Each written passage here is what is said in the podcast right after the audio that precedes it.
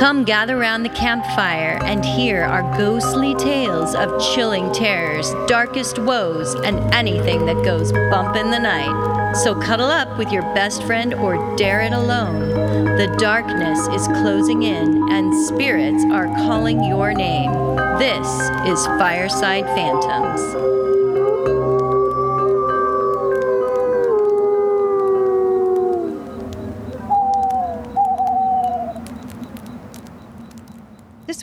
Continue my adventures in Portugal. Oh, good. This time from Porto, a Mm. city located north of Lisbon, about three hours from train. Very good. I know nothing about Portugal, so whatever you said, cool. Okay, sit back and relax. This All is right. going to be kind of like a travel journal uh, Let with a little my- bit of horror. Let, me get my umbrella drink ready to go. Okay, yes. Upon our arrival, um, our taxi driver enthusiastically tells us how we are so lucky to have arrived in time for the big party on the 24th.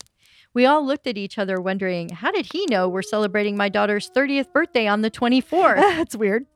but he continues by stating that there is a midsummer festival that honors St. John the Baptist, the patron saint of Porto.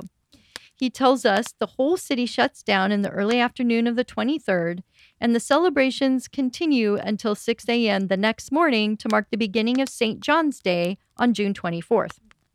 He said there will be dancing and singing, and we better be prepared to get a hammer because people will hit you over the head if you don't carry one.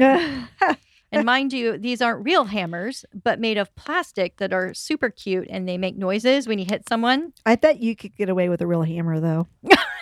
I think you could. I, I don't know. Yeah. If people are drunk enough. Yeah. So he also warns us of ladies carrying long stems of garlic or leeks Uh-huh. and that they'll playfully attack you on the street. So I'm glad he warned us because if I saw somebody coming at me with a big long strand of garlic or yeah. you know, a stem like that, Yeah. I I would think the whole city has lost its marbles. right. And everyone gathers, I mean, everyone, the elderly and babies too, down by the Douro River on both sides. Shops will roll out tables and grills cooking sardines and pork for their sandwiches, along with plenty of beer stands. Now, he should have warned us about the lack of bathrooms, though, but never mind. Mhm. Our Uh, taxi driver also waved his arms around, claiming they have the biggest fireworks display we will ever see at midnight. So we Hmm. have to stay for those. mhm. He tells us to be prepared to walk home because no cars or taxi service is available, as all the roads will be blocked off until the following morning. And that's probably a good thing considering the whole city is drunk. now, normally I don't care about fireworks because of my pets, and we all thought he's just exaggerating, but he was not. Mm. The festival was outrageously done. They even had colorful paper balloons that everyone gathered around to light and watch float out over the river. Oh, cool. We saw some of these settle into trees, which were a bit alarming, but nothing ever caught fire. And they set fireworks off the bridge, which was amazing. They had this technique where the streaming lights from the fireworks cascaded down off the bridge to look like a gigantic white glistening waterfall. Oh, cool. Very it cool. was so amazing. Yeah. Of course, my mind was thinking, hope that isn't damaging the iron bridge. But they took time afterward to investigate before they opened it back up again for the public to cross over. During the half hour of waiting, though, it can feel very panicky if you don't like being trapped like sardines waiting for death. But we lived. And a word of advice from your fairy godmother if you go during the festival, make sure you cross back from the Gaia side of the river to the Porto side before the clock strikes midnight, or you will be stuck and at the mercy of St. John. Oh, jeez. So, the origins of this festival can be traced back to pagan and pre Christian traditions that celebrated the summer solstice. Over time, these traditions merged with Christian customs and evolved into the modern festival. The tradition of garlic and hammers and leeks is believed to bring good luck and ward off evil spirits. It was a good thing we purchased our hammers because my head was probably pounded 200 times. It was all good fun though, and I did bop a bunch of people myself. Yeah. I went after the little kids though and the grandmas. yeah. You know, easy targets. Porto has six beautiful bridges that cross the river, and on a boat tour, we learned that the iconic double deck iron bridge, the Dom Louis or Dom Louis, has a legend associated with it. According to the legend, The River Douro runs beneath the Dom Lewis Bridge and is known as the River of Forgetfulness. It is said that anyone who crosses underneath the bridge will be under the spell of the river, causing them to forget their troubles, worries, and even their most cherished memories. I think it's a sweet story to claim the river's mystical waters have the power to wipe away the burdens of daily life. Like a bridge over troubled water. Maybe that song was about this Maybe. bridge. Visitors and locals nickname it as the Bridge of Forgetfulness. The bridge's stunning architecture and panoramic views of Porto and Gaia, the city's neighboring town, further add to the ethereal atmosphere of this story. The bridge is one of two that resembles the architecture similar to the Eiffel Tower and was designed and built by Theophile Seyrig, who was a founder of Eiffel and Company with Gustav Eiffel. So it does have a resemblance to the same open iron lattice work of the Eiffel Tower. There's also, though, a much darker tale of the Douro River, as it is a collector of souls and holds the largest number of victims of any other river in the world. Oh, really? Hmm. History's deadliest bridge collapse took place in Portugal when Napoleon in 1809 tried to attack the city of Porto on March 29th. Many citizens tried to flee across the pontoon bridge, the Ponte das Barcas, when it collapsed under the weight of the people. The saddest part is that the crowds who were fleeing kept pushing from further back, not able to see or know that the bridge had collapsed. It is estimated 4,000 Portuguese civilians and French soldiers died in the collapse. There is a further tragedy, though, to the story that despite the bridge collapse, historians think the river claimed over 6,000 lives because the civilians, with nowhere to cross now that the bridge collapsed, decided to throw themselves into the river knowing they were going to drown. Oh, geez. They preferred a watery grave to a deadly fate by the French sword or trampled by their horses. Oh, boy. That's pretty bleak. Yeah, with so much death in that river, would you ever want to swim in it? No. No, I would not. Yes, that's some freaky stories. Mm-hmm. One of the most well known legends in Porto is associated with the establishment of the city's name. According to popular lore, the city's name Porto is derived from the Latin word portus, meaning port or harbor.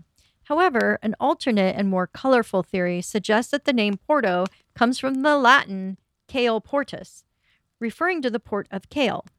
In this version, Cael was a Greek sailor who boasted of a strange legend. Huh. It was said he slew a fearsome sea monster or a dragon that was terrorizing the region's waters. Oh, really? There be dragons. As a result, the port where the dragon was defeated came to be known as Porto in honor of the heroic act. And the dragon symbol is seen everywhere in Portugal, making the legend quite powerful.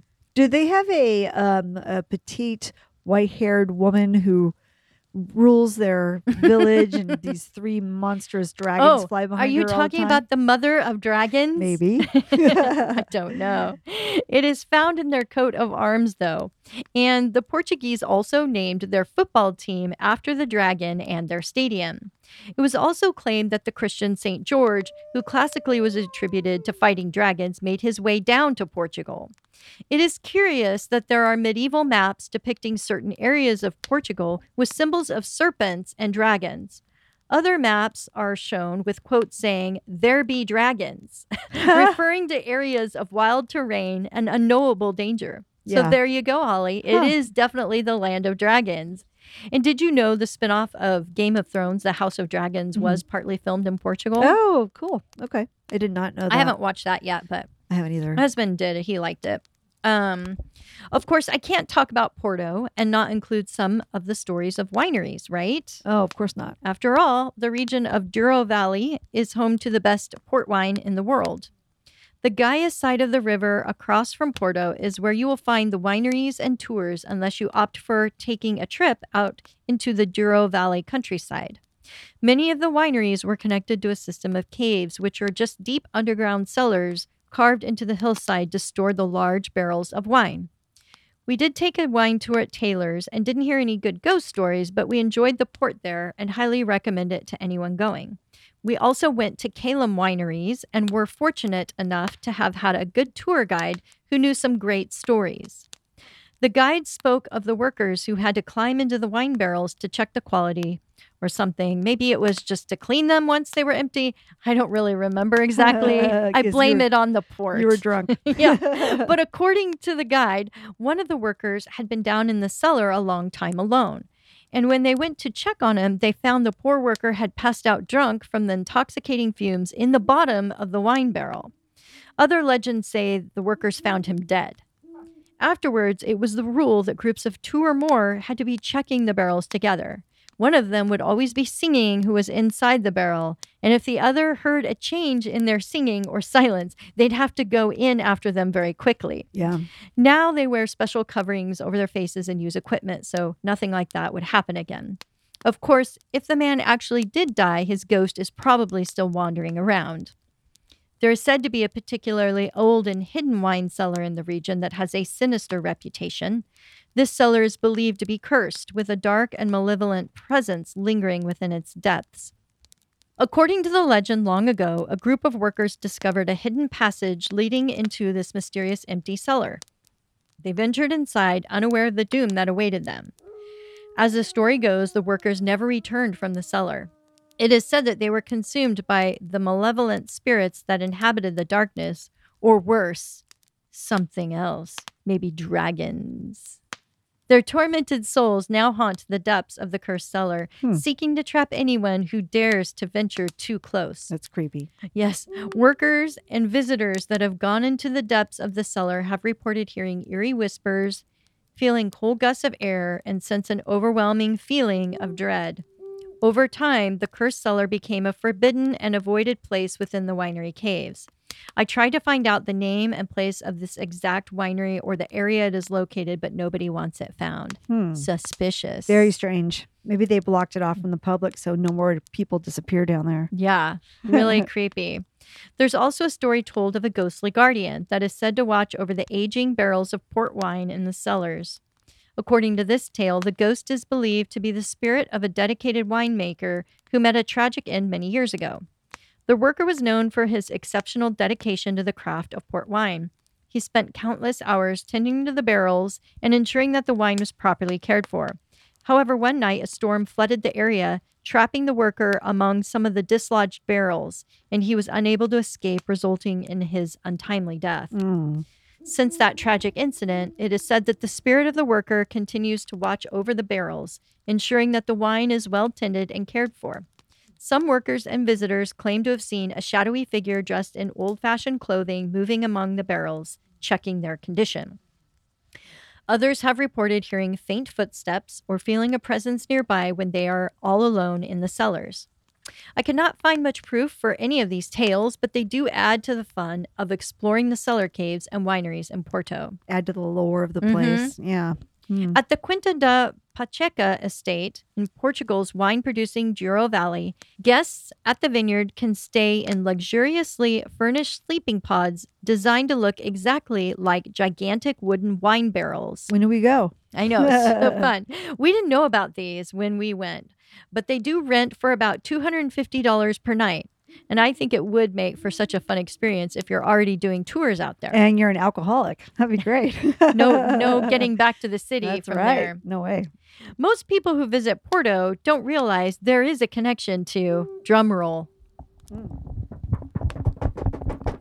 Harry Potter. Oh gosh. of course. Fell right for it.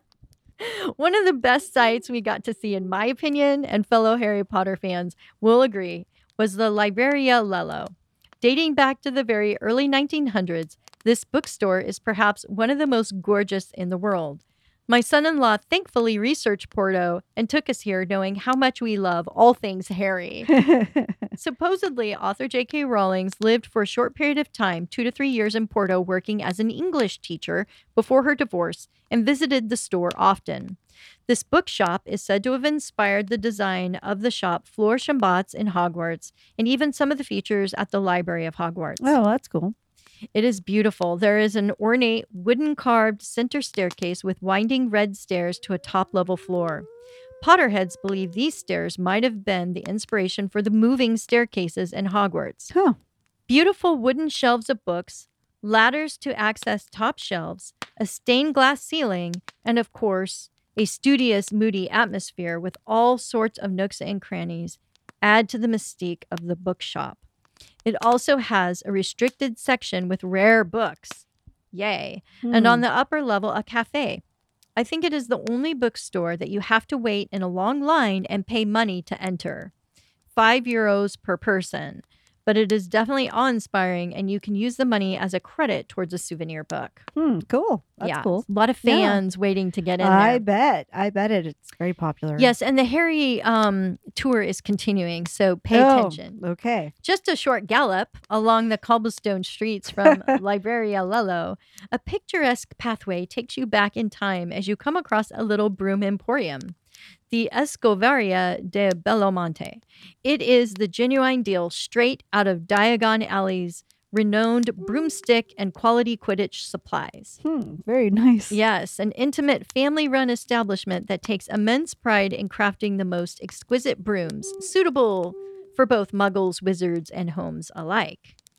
In an interview with J.K. Rowling, she claimed she penciled out a rough draft of The Philosopher's Stone while she spent her time in Porto. Hmm. Other conversations say she wrote notes on paper napkins outlining all her books before she moved to Edinburgh. hmm Rowling also confirmed that Salazar Slytherin, founder of Slytherin House and one of the four founders of Hogwarts, was inspired from the Portuguese dictator's name, Antonio de Oliveira Salazar, Hmm. who kept his rule for 40 years over Porto from 1932 to 1968. Even down to the Hogwarts student uniforms can be linked to Porto school uniforms, which include a black cape, hood, and a smart outfit of tie and skirt.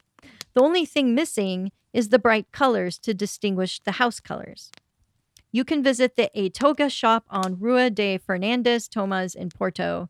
They sell all kinds of student robes if you're oh, interested. Oh, that's kind of neat. it Yeah. is cool. Yeah. Now, Rowling's ex husband also said they would often go to the Majestic Cafe in Porto, a swanky place with servers dressed to the nines wearing white gloves, chandeliers overhead, linen napkins, and a piano bar. The cafe was opened in 1921 and catered to writers, intellectuals, and politicians for its beautiful atmosphere. We all have some questions, though, because how do you write your notes on a linen napkin? Sean Smith, in his biography of the author, claimed she would write her notes on napkins here while sipping coffee. Maybe the cafe had paper ones back when she was there. It was generally known that Rowling was struggling financially, so if there were some visits here, it truly might have been just for coffee. We didn't dine there. Super crowded, long lines, overpriced food. And the family was on the hunt for francesinhas, the very, very scary but traditional dish of Porto. Hmm. It is a heart attack on a plate Oh, that jeez. truly most Americans will love. It is a sandwich made with bread, the thicker the better, ham, or it can be made with Portuguese sausage, steak, or roast beef. Then they top it all off with a mountain of melted cheese and serve it swimming in a special tomato and beer sauce. Oh my gosh. Most of the times, it's also served with a fried egg on top Yeah, of course. It, of course. and also a side of french fries Mhm. for dipping in the sauce. Sure. That does sound like a heart you attack that? waiting to happen. Oh, it's so bad, so bad. We were lucky that the place we found had a veggie version for meat made with portobello mushrooms instead of meat. That's good. I still thought, though, my heart would not make it back to the hotel. I mean, Porto is very hilly, yeah. steep hills. Yeah. Um, and the Portuguese, I think they're serving up death all in the right way. That's pretty funny. they got it down quite right. Yeah, they do. The dish is just downright evil in my mind. So if you're going to order one of those, mind you, you only need one to split between two people. nice. But speaking of evil and glorious chandeliers, you can visit the most beautiful McDonald's in the world right in Porto. It has a huge eagle crowning the entrance, stained glass windows, sculptures, chandeliers, and gorgeous furnishings. But I digress. Back to the ghost stories. Porto has one of the most stunning train stations at the Sao Bento, Hmm. Meaning Saint Benedict. Mm-hmm. It features an amazing 20,000 hand painted azulejo tiles. They're Huh. like blue, blue tiles Yeah. covering the history of Porto and is considered a must see when visiting. Mhm. But many people don't know the story of it being haunted. oh. Back in the day, way back in the late 1800s, Mhm. the spot where Sao Bento station now resides was home to the Benedictine nuns of Ave Maria. Now, in 1821, this convent had a total of 55 nuns and 105 staff members. mainly personal maids. I bet that helped convince single ladies to sign up. Your Mhm. own personal maid service for life. Yeah. On further research, I found that this particular convent only accepted women of a high social status, namely from noble families. Oh, so I think it was a they way. want their money. Yeah, it was a way for them to give up their lives Mhm. and say, "Look, if we provide you a personal maid, will you be a nun?" out of our order?" Sounds like a good deal to me. yeah. Now here comes the nightmare fuel. Okay. In 1834, a man by the name of Joachim Antonio de Aguiar, aka the Monk's Grim Reaper, Mhm. issued a decree that pretty much shut down all religious orders in Portugal, Hmm. confiscating their properties once they left. Mhm. No more monks, no more nuns, kaput. None of the orders could allow any new members. And even the convent of the Benedictine nuns of Ave Maria wasn't spared. Hmm. They were already struggling financially, and after the formal decree, they had to ditch their fancy silverware in a public square just to make ends meet. Mhm. The place started crumbling, and without proper upkeep, the neglect and lack of financial support also started to affect the health of the nuns. But the nuns were determined to stay and refused to give up on the property. One by one, the nuns started to die off. Hmm. On May 1892, the last nun finally died, a whopping 58 years after the whole religious order apocalypse. It was said that she was very stubborn and determined to outlive the monk's reaper, which she did by a long shot. The monk's grim reaper died in May of 1884.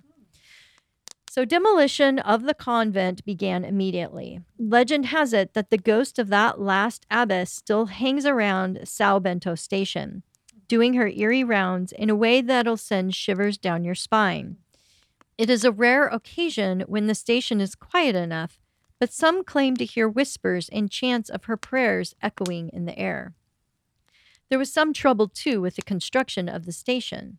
The railway line was constructed and first opened four years later, and the first train to arrive had no station as the building was off schedule for completion and over budget. Well, that sounds like the Den- Denver airport history, doesn't yeah, it? it does. so the tile work was the main holdup, taking 11 years for one man to complete as they were all painted by hand, all of those 20,000 tiles. oh my gosh! Wow. They should have hired some more help. Yeah, I guess not- so. That's yeah. a lot of work for one person. It is. Not until October 1996 was the station open to the public. Hmm. A euphoric crowd, finally eager to see the station on the opening day, did the architect then realize he forgot to build a ticket counter office and a waiting area for the passengers. Whoops. That's a left big something out. that's a big problem. That's a bit of a problem for sure. But at least they did a good thing and they named the station after Saint Benedict, where I hmm. would think they would have bigger paranormal issues on their hands. Whenever you say Saint Benedict, it always makes me think of Eggs Benedict. I know. So or. Benedict Arnold. or Benedict. Arnold. Yeah. Yeah. Now, the Clérigos Tower is a Baroque bell tower that stands adjacent to the Clérigos Church in Porto. Built in the 18th century, it offers a panoramic view of the city from its viewing platform. The legend tells the story of a monk who was involved in a forbidden love affair and was imprisoned in the tower as punishment for life. This phantom monk holds an element of mystery to the iconic landmark. Visitors have reported experiencing a sense of unease while climbing the narrow 450 step spiral staircase, and some have claimed to have glimpsed the shadowy figure of a monk ascending the stairs ahead of them or watching them from a window. Mm. Mm, creepy. Now, we did not have time to go here, but Porto has some very cool cemeteries. The Cementerio de Agramonte and their guided tour is praised to be very interesting and creepy. The cemetery was hastily opened in 1855 to serve as a burial place for victims of a cholera epidemic. It was the second public cemetery in Porto. Unlike modern cemeteries where we bury our dead in the ground, this cemetery wants the viewer to be up close and personal with the departed. The first thing you notice is it is laid out like a small city of the dead. There are long rows on streets of freestanding above ground tombs that resemble many homes, each with a number like your address. Weird. Yes, most have wrought iron with glass doors so you can see inside where the family caskets are displayed. Oh my. Okay. One blogger claimed he could detect a filing cabinet inside the mausoleum. So I the think- dead can look through their files Yeah. when they're up at night. I think it's super funny, like trying to take your family secrets with you, or maybe he truly did love his job. Maybe. That's I don't know. I think that's funny. Mm. One of Porto's most famous legends is that of Pedro Cementerios. According to this story, Pedro was a gravedigger who lived during the 19th century. He was known for his odd behavior and eerie connection to the dead. It is said that Pedro could communicate with spirits and had an uncanny ability to predict the deaths of those in the city. Huh. Because he was around death so much, it became a sixth sense to smell the signs of inner rotting. Ew. Yuck. So now That's so gross. you would not want Pedro to come and hunt you out for conversation because that meant that might mean you were next to die, right? Especially if he was wiggling his nose yeah. or asking to blow his nose after. so gross. It was also rumored that he could have conversations with the spirits of those who had crossed over and souls who were half out of their body wanting to die. Oh wow. Pretty soon, his eerie reputation grew, and people began to fear and shun him. Yeah, I bet. I think he was chill though with his social life. After all, he had the whole graveyard of souls to party with. Yeah, yeah. He probably is just saying, "Mhm, "No worries, I'll catch you later once you cross my cemetery gate." That's right. And that's all for my stories from well, Porto. that was great. Yeah, that was very good. Hope you listeners get a chance to go. There's a lot of fun yeah, to be had. Sounds like it. And hope you like sardines and codfish Because you're going to get plenty of it fed to you. no vegetables because there's none around. Oh, man. well, it sounds like a fun paranormal trip, though. It's fun. yeah, yeah. That's pretty cool.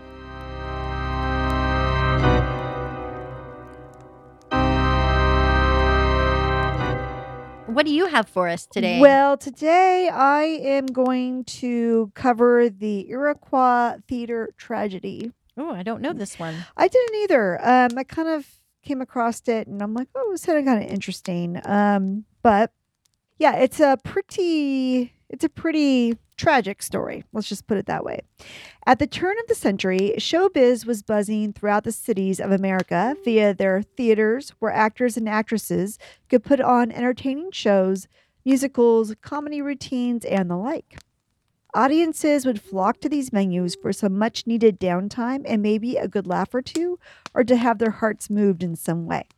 However, the theaters in the United States were a bit problematic because the buildings contained hot lights, poor electrical wiring, antiquated pulley systems, flammable props and backdrops, and poorly circulated buildings, which, when combined, could be the perfect storm to cause fires to break out.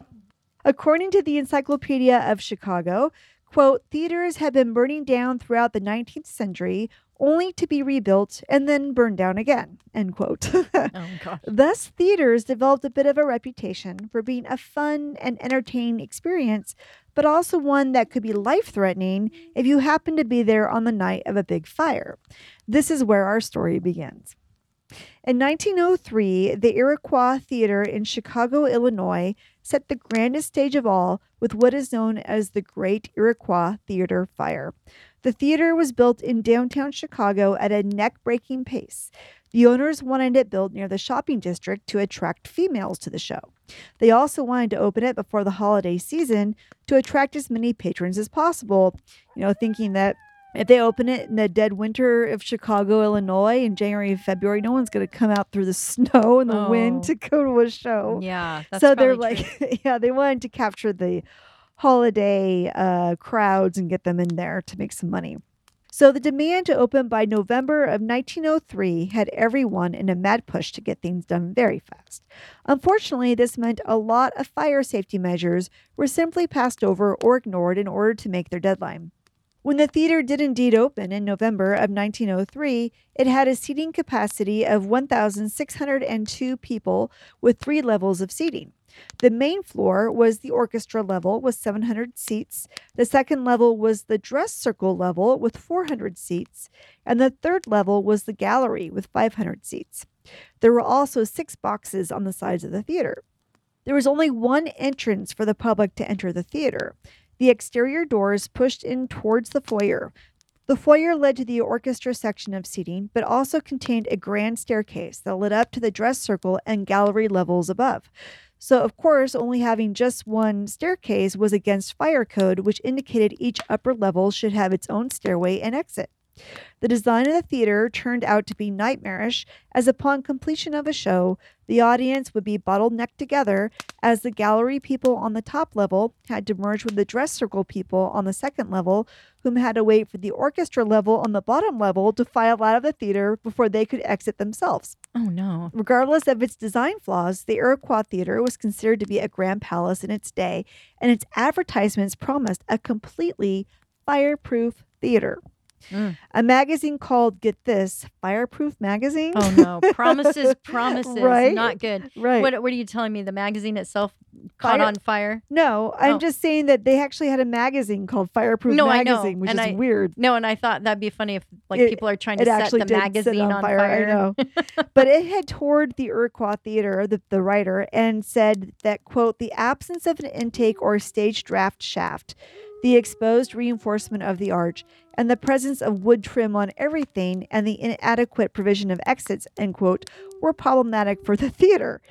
Patrick Jennings, a captain at the Chicago Fire Department, said there were no sprinklers, alarms, telephones, or water connections at the theater.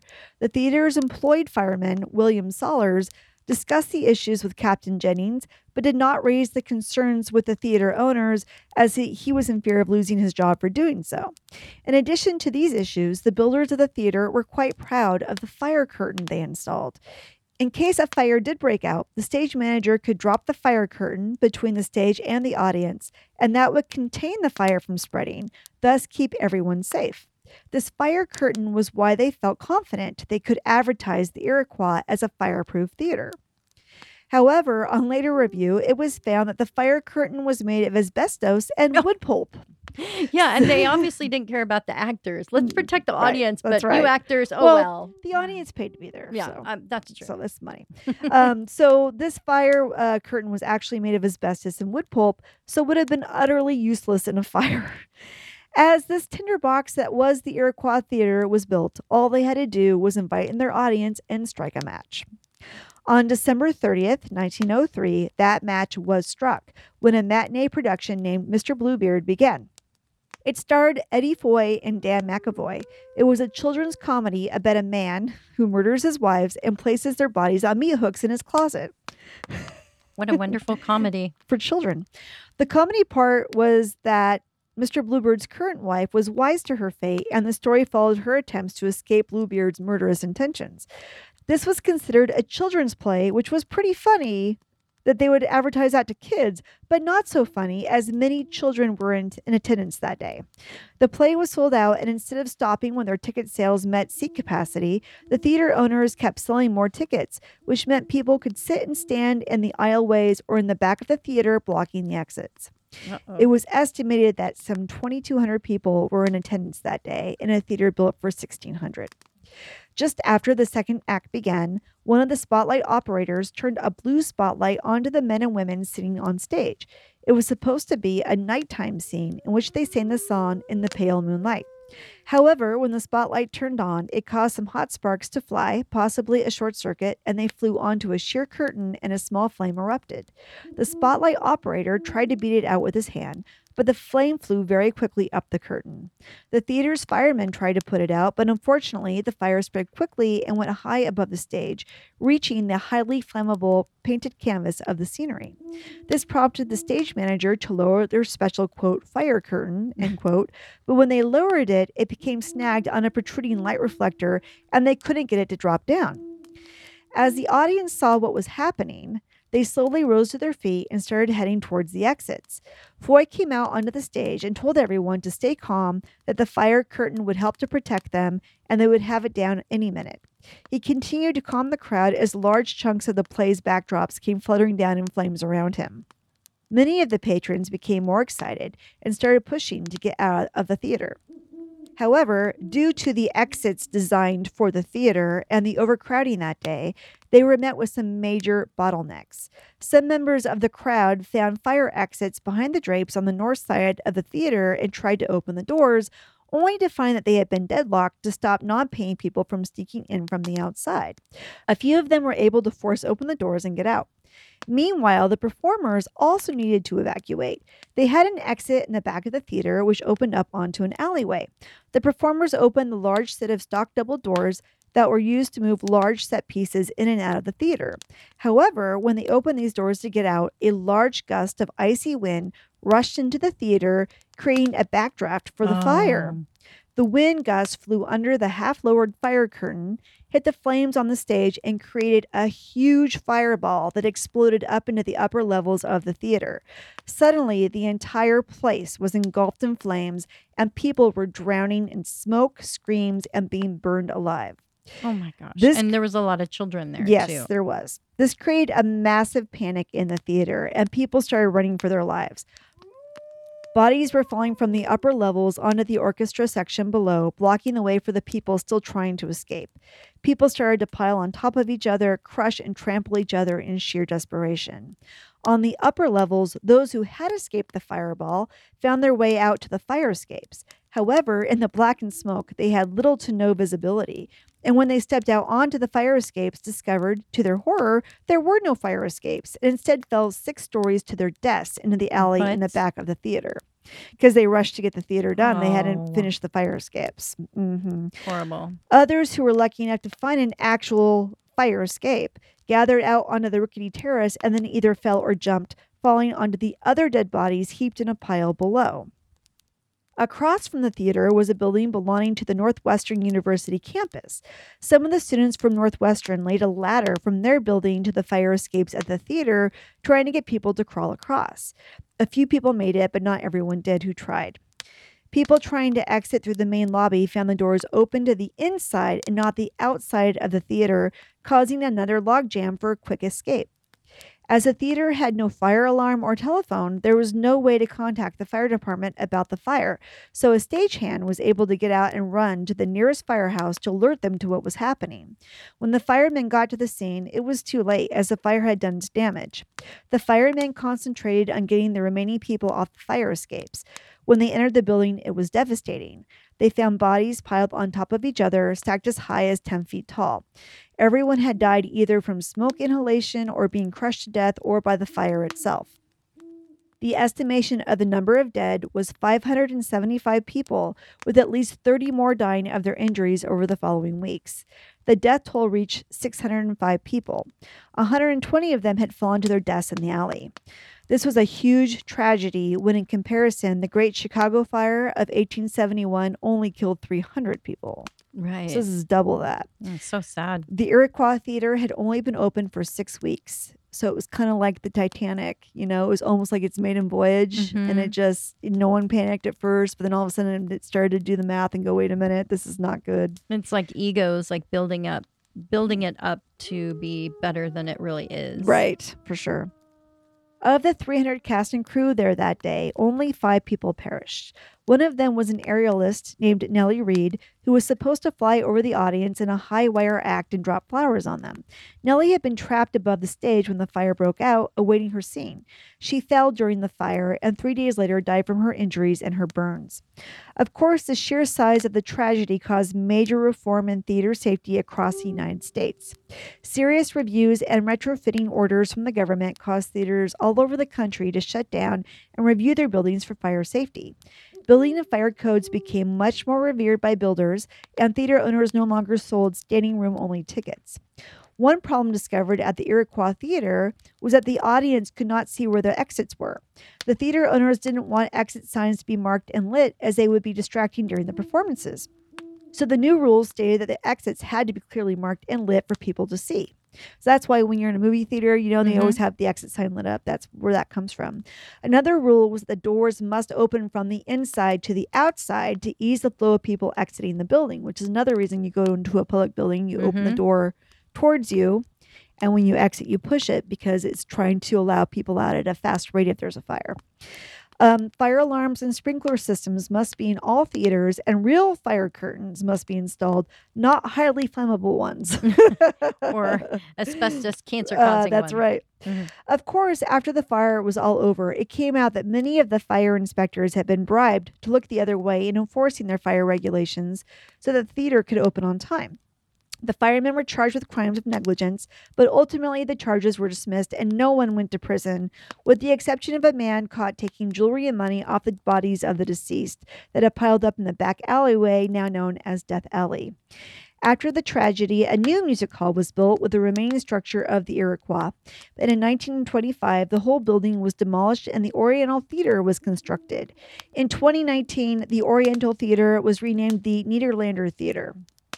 So, with a history like this one, there is no doubt that the Iroquois slash Oriental slash Nederlander Theater is very haunted. Actress Ana Gasteyer of Saturday Night Live fame worked in what is now Nederlander Theater when she was cast to play Elphaba in the musical production of Wicked. She Hmm. told Celebrity Ghost Stories that at the end of Act One, her character gets pulled up high above the stage.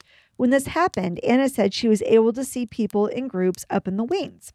They should not have been anybody up there.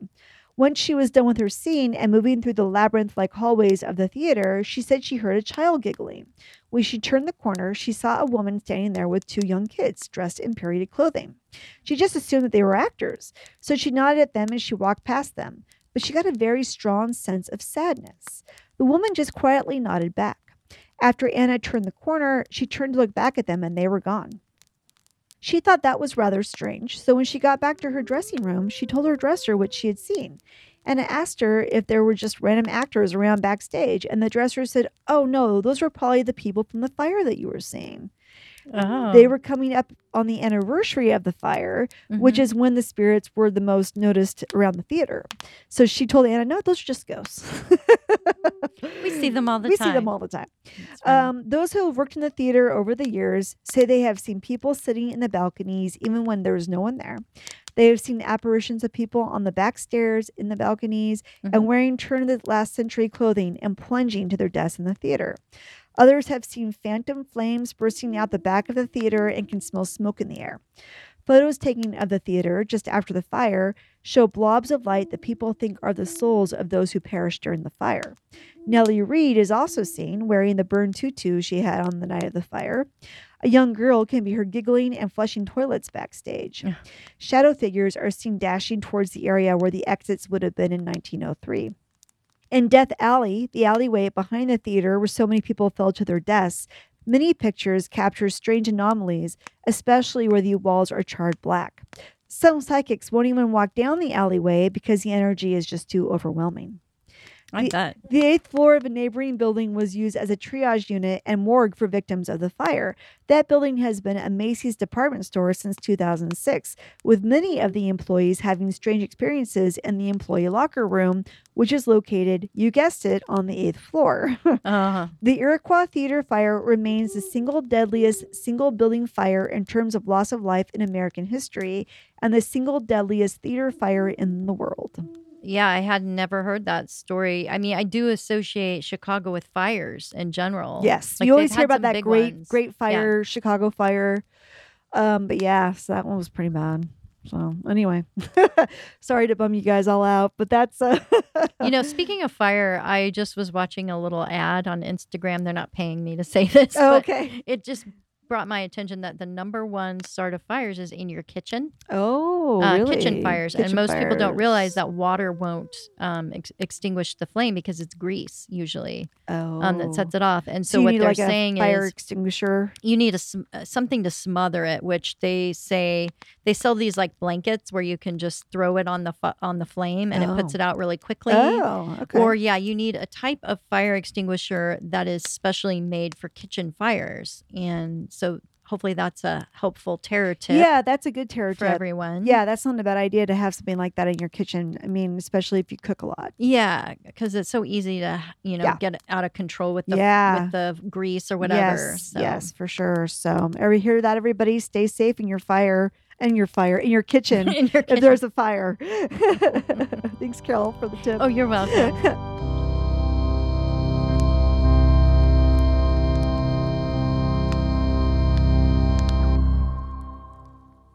It is said they were consumed by the mala- beautiful wooden shelves of books and ladders are beautiful wooden shelves of books and wooden ladders are across the book. Sh- How, why did I write this?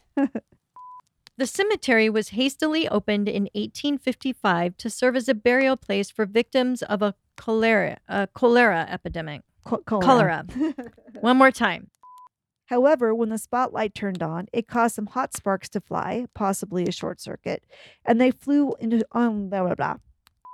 The eighth floor of a neighboring building was used as a triage. Oh my god, I'm so close, Triage. so close to the end.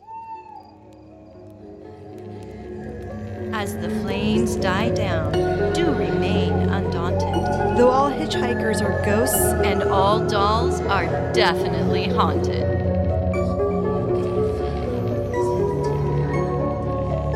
Guys, be sure to follow us on Instagram. Our handle is at Fireside Phantoms. If you have a spooky story you would like to share with us, send it to firesidephantoms at gmail.com and you may hear it on a future episode.